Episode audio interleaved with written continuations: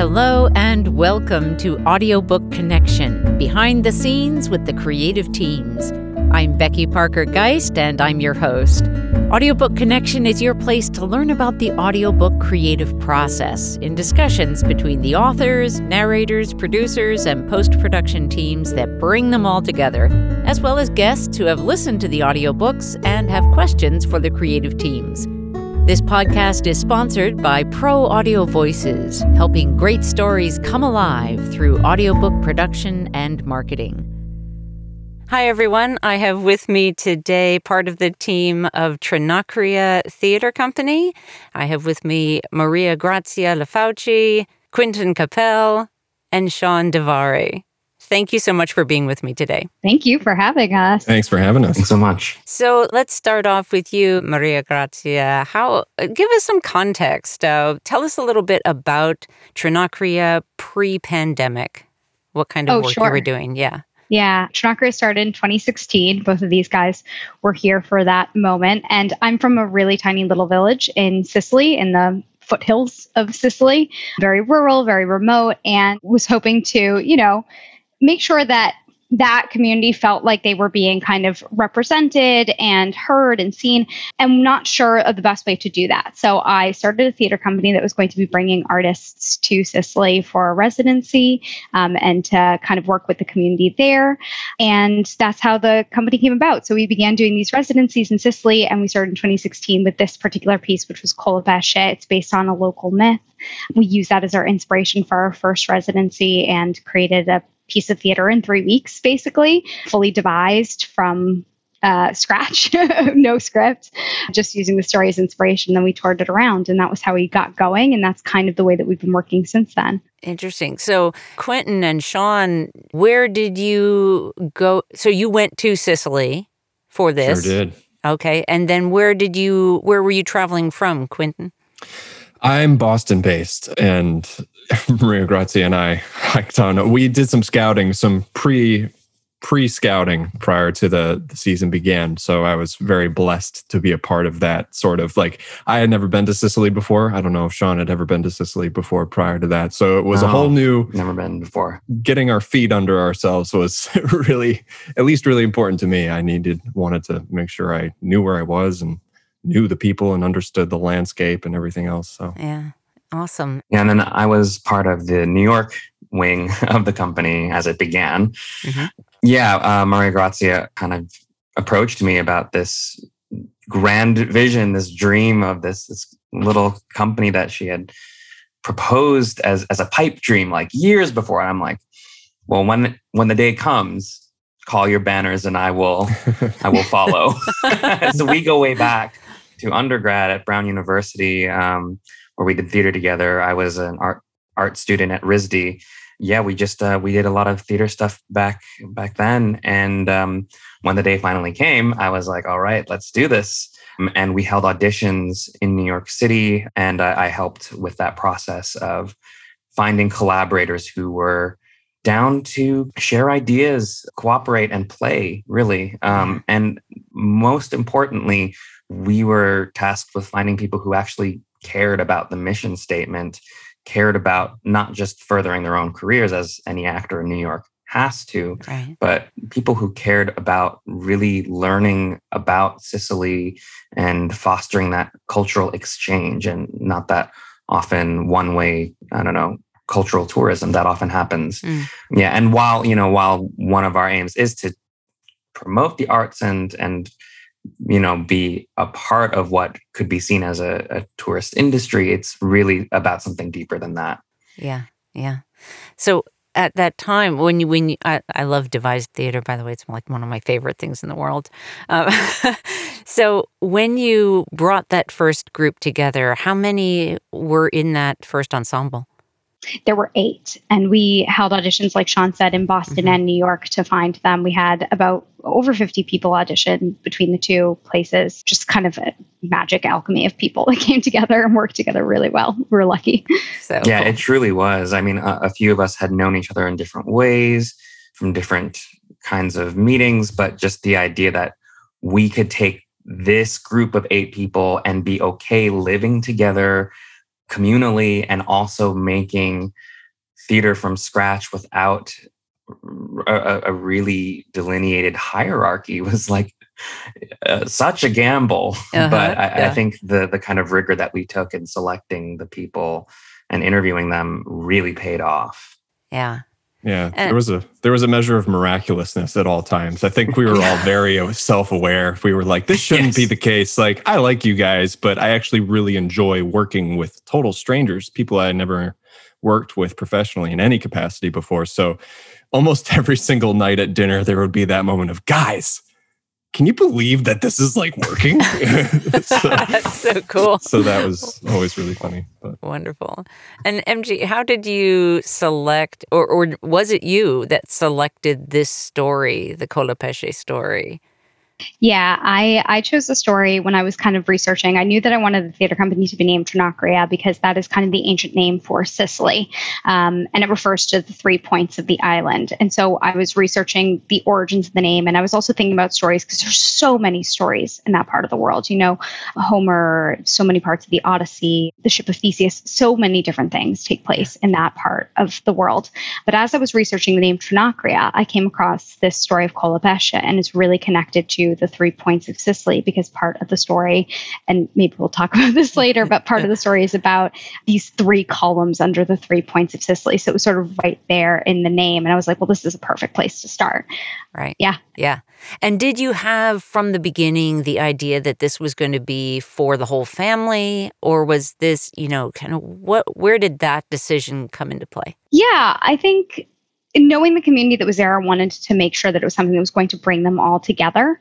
And it, it's a fable, you know, it's a short one page, the same way that you could tell Cinderella, the same way you could tell it in a 90 minute movie, you could also tell it on one page of paper right. and mm-hmm. a, anthology. And Colapesce was very much the same way that it was a story that just kind of I, it was short. It was there were a million different versions of it and a million different ways to tell it. And that was right. also what was so exciting about it because each of them was so simple that when you put them all together, you kind of see a more complex, bigger picture. Yeah. Very cool. Very cool. Okay, so you you're chugging along. You've got you've been performing live with this show, and uh, tell me just a little bit about what that was like. You know, how long were you able to perform, or how many performances did you do? Where were you performing? What's that picture like? Yeah, so after creating the piece in three weeks, we toured it around five different locations in Sicily, and we didn't perform in any theaters. We were performing in piazzas, in churches, in we went to one museum actually that had a courtyard that, where we were invited to this museum of Sicilian fashion and culture. That was really fun. But we toured it around five different places in Sicily, and then we brought it to New York City that same the same week that we got back. We got back, we had a night to rest, and then we all went headed down to New York. We performed twice there. And then we toured around a couple different locations in Boston as well in 2016. Cool. Now this actually brings me to a, an element of the the play itself, which I find really cool and fascinating. But I want you to talk to me about, and that is the the language. So you mm-hmm. were touring. You you had you had auditioned people in the United States. You were had created in Sicily. You were performing in both countries. Now, what about the language? What were you doing there? I feel like I should let one of you two talk about that. Sean, you want? Yeah, well, you know, it, it, was interesting because so many of us, um, you know, were just so genuinely interested in Sicily and it, Italian culture. The majority of us really had nothing directly to do with Italy or Sicily. So, you know, as outsiders coming in, that was a very specific part of why we were trying to do this as well. So, but at the same time, the fact was that only two of us really, uh, Maria Grazia and uh, our dramaturg, Max, were really the only, the only people in the company that could competently understand Italian. And learning choice words and as much as we could really was part of the experience. But then in making this show, which was actually very visual and physical, we were like, okay, what is the most effective way to use language? Mm and also the most minimal way to use language so that we could focus on creating those stage pictures. Was, so much of it was created out of tableaus and choreography. And that was actually a very exciting way to work, especially, you know, when you have so many artists who are essentially all in charge of one script. Well, if we don't have to, you know, argue about, you know, the exact way that the lines go, then that's also easier too.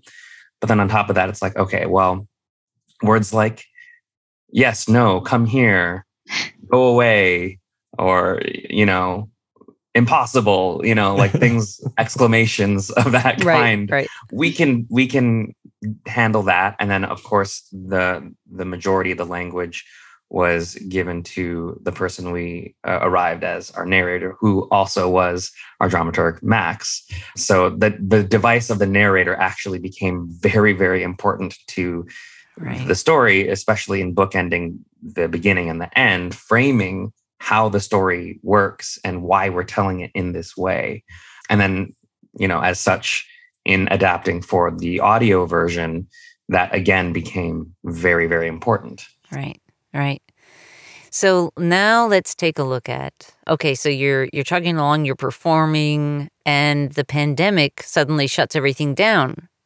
How did that affect you? Well, we had planned, you know, we'd created this piece in 2016. We'd always felt like we gotten such an incredible response from people on both sides of the Atlantic from it that they'd really connected with it and that it had it had this really imaginative quality that even if you didn't speak the language, you could still understand and kind of feel with it. So we wanted to bring it back and we hoped to bring it back in 2020. We were planning on putting it on stage, you know, doing another New England tour potentially. We talked to a couple venues and then a pandemic happened. And Sean was the one actually who said, I think this would be a brilliant audio story. I remember he talked a lot about these sort of like audio storytelling albums that he'd listened to as a kid that had this kind of mixture of like adventure and music and storytelling and characters and all this. And he was like, I think Colapesce would be great for that. And here you have a bunch of artists stuck at home with nothing to do. We're like, yeah, right, let's do yeah, it. Yeah yeah. And so it's great that you actually answered what was going to be my next question in terms of like, you know, where that idea to bring it to audio originated. And, but you had mentioned also uh, about, you know, how visual it was, you know, that you were really doing a lot of visual storytelling. So as you were working on the adaptation for audio, what what was that like for you? What kinds of decisions did you find you were making or challenges that you were facing? I'm looking at Quentin here. Well, it was it's similar to the way that like the the language barrier gave us a certain artistic constraint to make this story legible no no matter who it was part of the by virtue of the fact that not everybody spoke italian it needed to be a story that was the same. It would had to be the same no matter where we were performing it, and everybody needed to have a level of fluency or a level of contextual clarity on as to what was going on. So, kind of by the same nature, we re-exhibit. It was it was a cool opportunity because it gave us a chance to look at those things that were told visually and that were encapsulated by something as small as like a gesture and right. expand upon that imagistically with very sometimes too flowery flowery language. I had a lot of people keeping me in check when I would stray a little too ham-fisted into the way of Tolkien and things like that. And it's like, well, this is let's keep this for kids. This isn't going to be some epic Game of Thrones adventure. This is going to be something that's still suitable for all ages. But therein lies the the cool part for all of us to kind of reopen these moments within the play that were fleeting but making them bigger and grander and kind of imbue it with even more characterization, more opportunity to give credence to celebrate the the lifestyle of Sicily even hundreds and hundreds of years ago. How would they fish for tuna? How can we accurately portray that and mm. use these touchstones from history, but also touchstones from the show to kind of grow the story into something that was larger and more sweeping in scale than you could do on on stage in some ways. In some ways the show the shows are very different and in a lot of ways they're very similar but i think it's those differences especially sonically with sean's instrumental presence in the the creation of the the environments and the soundscapes and the mnemonic devices and the motifs and all these different things they all come together to tell a, a I wouldn't say a richer story. I hesitate to, to say a richer story, but there's definitely a lot more audio, audible personality in in Mhm. certain things. Yeah, yeah. But if I could actually, oh, yeah, sorry. go ahead. Go ahead. No, Well, I was going to say, you know, the original we made in three weeks, and here we were having this opportunity to revisit it and like spend more time with it and grow on it. That I think that that did bring us deeper into it in many ways. So I think that's fair to say. For sure. Yeah. Yeah. And well, I just wanted to also add in just about the process. You know, it, it definitely snowballed. I mean, I mean, you know, when the pandemic hit, we were just like, okay, well, we don't want to just stagnate as a company because like we truly don't know how long this thing is going to, you know, last. And here we are, year and a half later from, you know, when the lockdown happened. And it's while some things are back, it's still very much a reality Yeah. in different ways. But you know it was kind of like okay well we wanted to do this but is there another way to present the story which we all knew?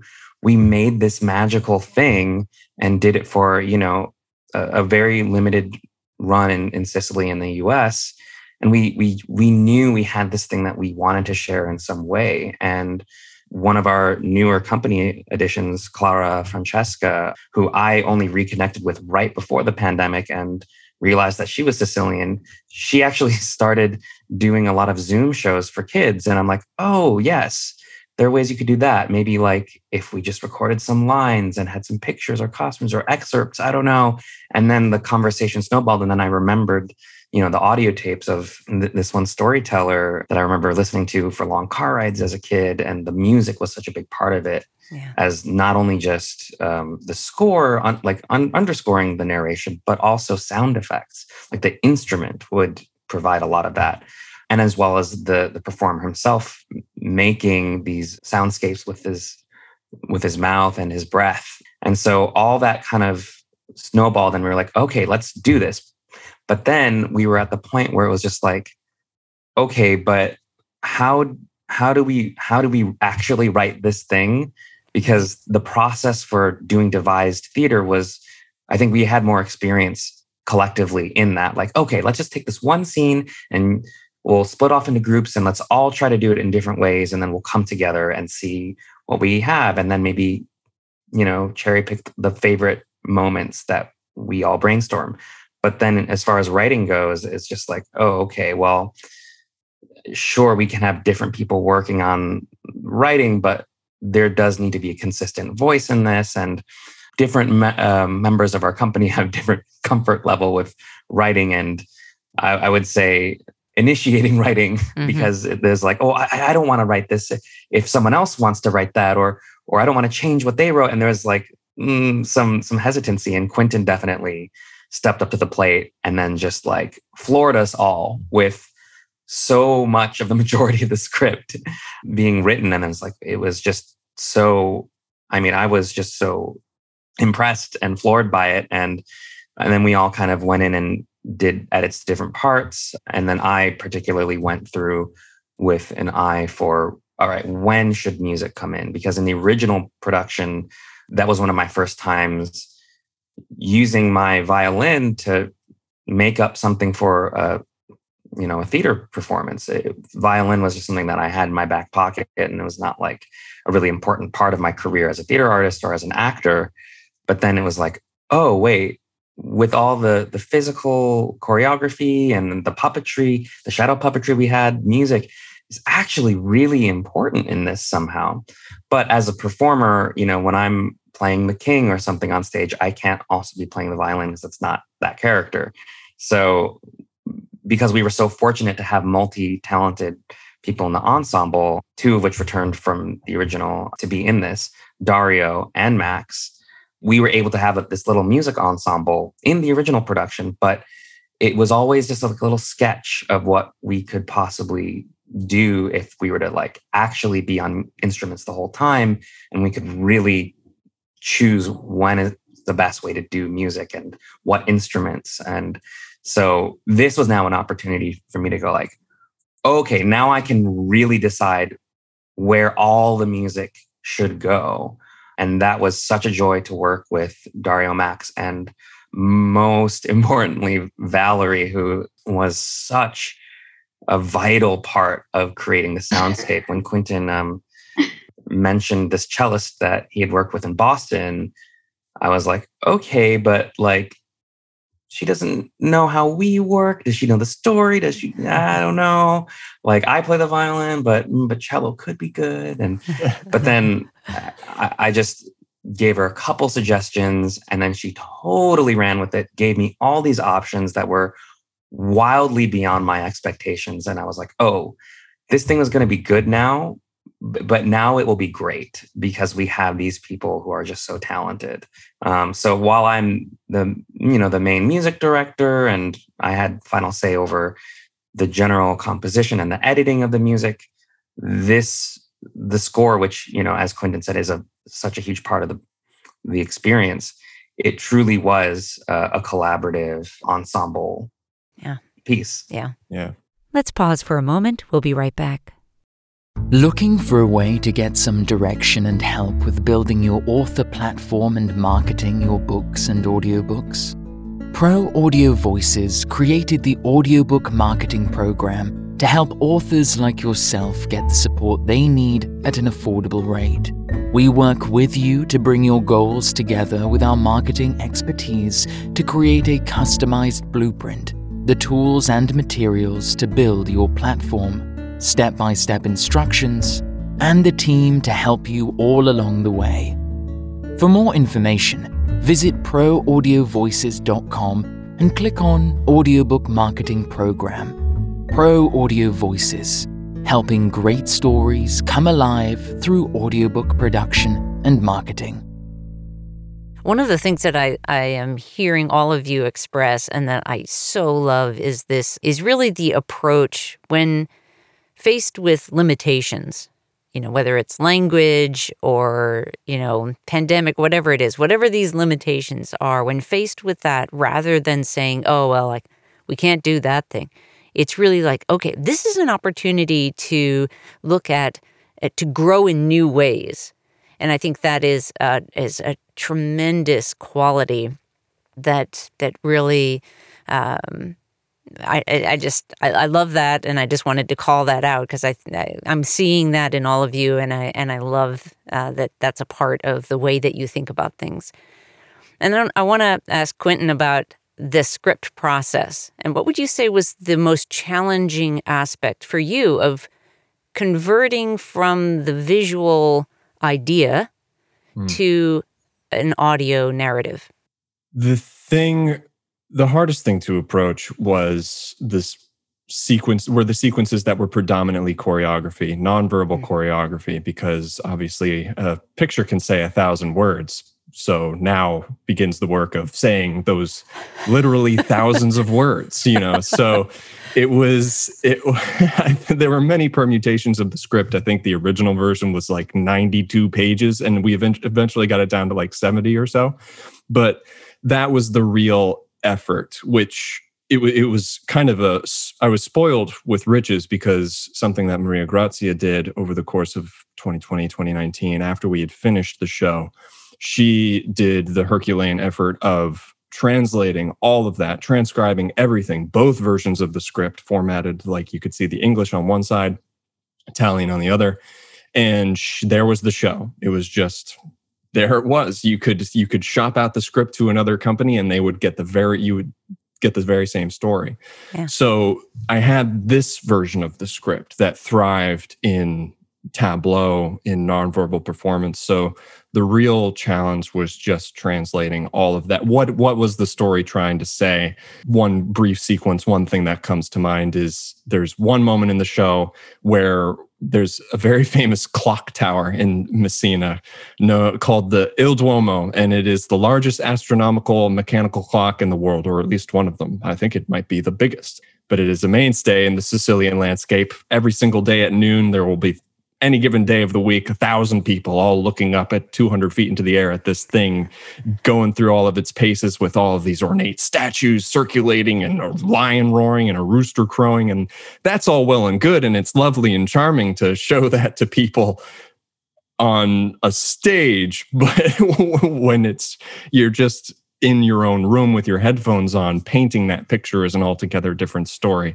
right. um, so that was the real the real challenge but um, also the dialogue sort of these moments that would be shared between characters something that would be as simple as the king giving the princess a skeptical look suddenly becomes this dialogue of disagreement of mm-hmm. you get a sense of who these people are what they stand for what their psychology is what their priorities are their status within the world.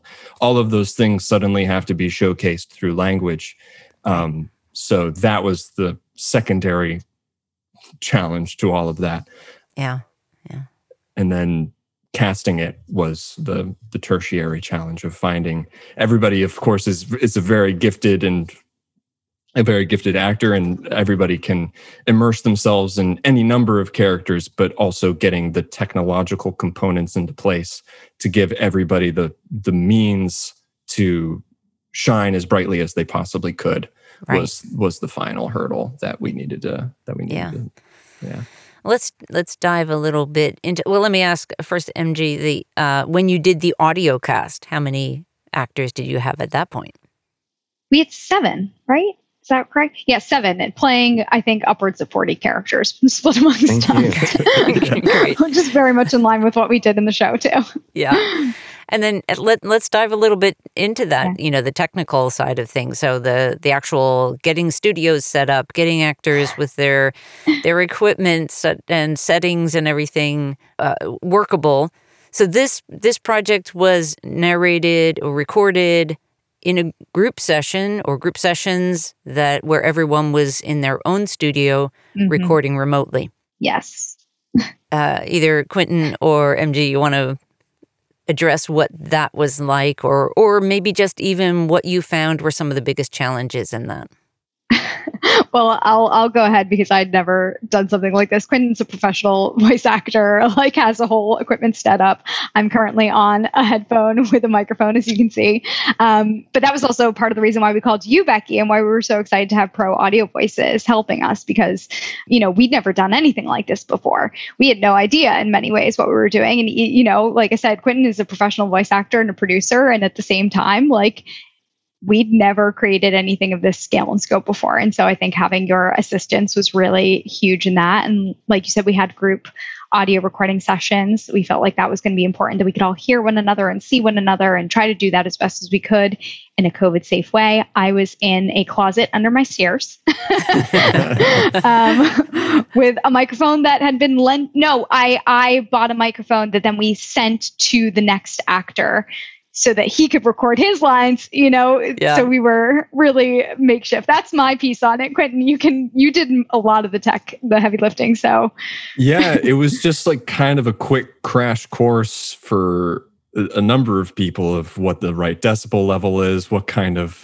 what what sort of environment you should be recording in, how you can dampen sound just sort of bare bones techniques on how to get the most sound out of your microphone. Yeah. So there was that that initial hurdle, but yeah, like like Maria Grazia mentioned, I think having everybody in the same space, moving through the piece as one, as a as a single organism, was just really useful for everybody not only to wrap their heads around what other people were doing, but just to wrap our heads around what the piece was, because this was the first time that we all read through it out loud. Like we had all reviewed the script in silo, independently, quietly reading amongst mm-hmm. ourselves. But it was right. the first time that we were able to get a sense of how it flowed and it gave it, it, influenced some restructuring after the fact i think a little bit some minor tweaks here and there. We realized oh this actually this moment should go here or we should grow this a little bit more differently. But luckily people like especially the musicians the musicians were very affluent with their recording equipment because they have to professionally submit things like that. Tristan who played the, t- the titular character Colapesce he is also a professional work voice actor working in new york. So it, it, and clara as well. Clara is a professional professional voice actors. So all of these people had a level of a baseline fluency, but I yeah. think ev- I think it was also an opportunity for all of us to learn, myself included. All of us learned how to do our jobs better. Yeah. Um, all of us learned how to work with our equipment, work with our instruments, be they vocal or literal instruments. I think everybody learned a great, added a lot of tools to their arsenal. I think by the end of the entire thing, I was coming at it with a weird sensibility because I, after our group sessions, we kind of had like I had one-on-one sessions with with each of the actors to kind of do pickups and revisit certain moments, and it was kind of this filmmaker sensibility of like, all right, take one, take two, take three, and we did a cu- yeah. couple of things like that. And I think by the end of the project, there were four hundred and thirty thousand unique render files. Mm-hmm. So that, that was, uh, you know it was it's a two and a half hour mm-hmm. epic. So like you know 400000 computes to I, I, guess that math checks out but it was definitely it was a lot of material to inherit but it was also a joy to work on because everybody was bringing 110% every single time. I was getting render files at like 12 in the morning from tristan and i'm just like god this guy everybody's everybody's just doing giving everything they can which is just so incredible, so miraculous, and, and from unexpected places too. The greatest treat for me was there there was there is a prologue in this story which is only touched upon fleetingly in the actual show in the stage show and this was one of the opportunities for us to tell that story in a way that we wouldn't have otherwise been able to and it's the story of i don't want to give too much away but it takes place in in the time and even though this was a fake period of time in human history. We wanted to try and uh, represent it vocally with some vocal consistency with our accents because I think our original interpretation, I was doing some sort of northern accent as the father of this character, and she was doing a very proper British accent. And not only are those two very disparate regions, like this, this child was not raised by this man. It couldn't possibly be the case. So we kind of Clara and I, who was the my scene partner, we put our heads together and tried to wrap our our vocal cords around what how are we going to sound together. Right. And I was just like, well, it would probably be Maria Grazia said it would probably be original pronunciation, kind of like classic Shakespearean companies do. A lot of people do it mm-hmm. in in the UK. And I said, wow, that's that's a whole different beast. But I reached out to David and Benjamin Crystal, who are the preeminent OP scholars of the planet, really. They're like the celebrities within the field. And I reached out to D- Professor Crystal and I said, hey, David, I'm working on this thing. Would you be interested in giving me some pointers, Clara and myself, some pointers? And he was like, Oh yeah, sure. And so he woke up on a Saturday extra early to to meet with Clara and I. And he coached us for two and a half hours. And he just went through the scene wow. and he identified lines and he said, you know, he probably wouldn't say it like that. He'd probably say it like this because this gives you opportunity to play with the vowel sounds. So that's just another chance for you to really lean into the dialect and dialect was a huge thing. Dialect dialect in Sicily is not the same as Italian. They they you could go you could speak Italian in Sicily and people might there would be a lot of mistranslation. Vice versa. and vice versa. so it was just another opportunity for us to rub another layer of polish onto an unsung portion of the show, a whole new portion of the show, but with the same level of thoughtfulness and authenticity as we possibly could. So that was just like an incredible gift to have two and a half hours with the dude who pontificates and writes and submits essays and publishes all these sorts of bodies of work. Just he dedicates his life to this. So that was just a real treat as well. That's awesome. Yeah. Yeah. yeah. Oh, and then we that brings us kind of to the launch. What MJ you want to address like what platform you decided to go with and and how that went for you kind of what was your approach to that? Yeah, so because this was not a traditional audiobook, I guess we didn't want to necessarily just kind of go with you know, obviously there are amazing platforms for audiobooks out there, Audible and all those amazing things. But we did want to kind of have a little bit of a launch party. So we partnered together with this platform called Viewsy, which is uh, really come into its own, obviously, during the pandemic because it's all about virtual events space. And you can kind of link from other things like YouTube or Zoom or any of these platforms that now, you know, we're all getting really used to using. And Viewsy kind of treats it as if it was an actual event. So you can purchase a ticket, you can go in. The thing that's happening, the performance is right up at the top, so you can kind of focus your energy on that. But then there is a chat underneath, so that you can kind of get that little bit of the live interaction between to, between people. And I really appreciated all of that about what they were doing because we wanted it to feel a little bit like a party when we launched this, even though at that point people were still closed up in their houses. So, yeah, yeah. To the best of our ability, let's make this a moment of coming together. And I really am glad that we did that. That's great. And I know that there was, uh, even just in setting the time for the performance, just like knowing that some of your audience was in Sicily and some of it was in the United States and various parts and so many time zones to address, and just yeah. really some thoughtfulness around when that when you were going to set that time. So yeah. yeah. And we also, you know, checked with a couple people who had kids to ask them, you know, is Saturday or Sunday better? Like, do you usually have soccer? Is soccer happening yet? Like, is yeah, that a right. thing? Yeah. Right. Yeah.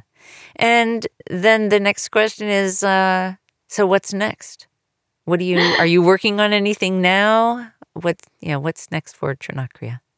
Yeah, we're excited to get back to doing things in person, which is wonderful. So in July, I was in London. We had received a grant from the Arts Council of England just before the pandemic started, uh, and we obviously had to put those plans on hold. And this was for our next project, which is called the Hades and Persephone Project, which is a retelling of three different Sicilian myths, um, one of which is Hades and Persephone. The other two are less well known to non Sicilian audiences, but they're really connected through history. So I was in London in July to work on that, and that was such an exciting, wonderful thing. I got to spend two weeks in a room with actual actors, and it was very COVID safe. We tested every day, we wore masks, but it was just the thrill of getting back to doing live theater. So that project is going to return again in 2023 but in 2022, we're going to be hosting an open residency. This is our first time doing this. We're not bringing a company of actors to all work on a play together. We're bringing four individual artists to Sicily and kind of giving them the space to create their own work independently.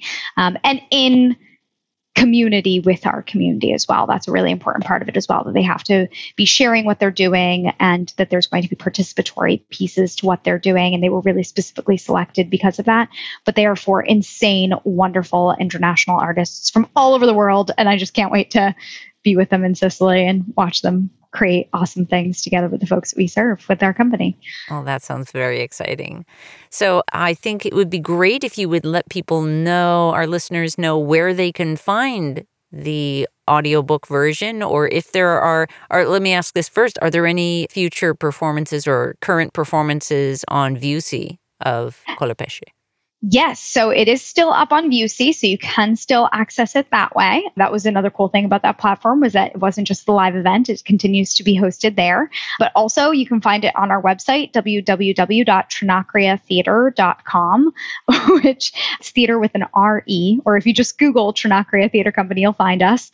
But you can also download it there. That's the easiest way. It's also up on some other platforms through ACX, all those types of platforms, so you can find it anywhere you can find audiobooks, really. great, great. And we'll put a link to uh, your website in the show notes for the for this episode.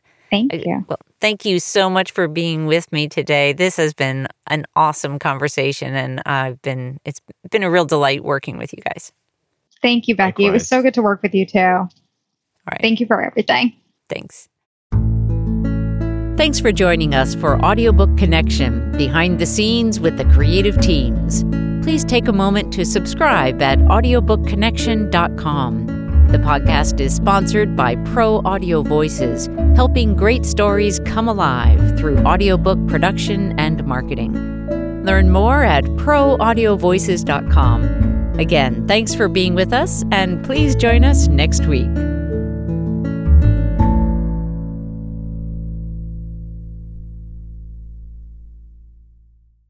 This podcast is a part of the C Suite Radio Network. For more top business podcasts, visit c-suiteradio.com.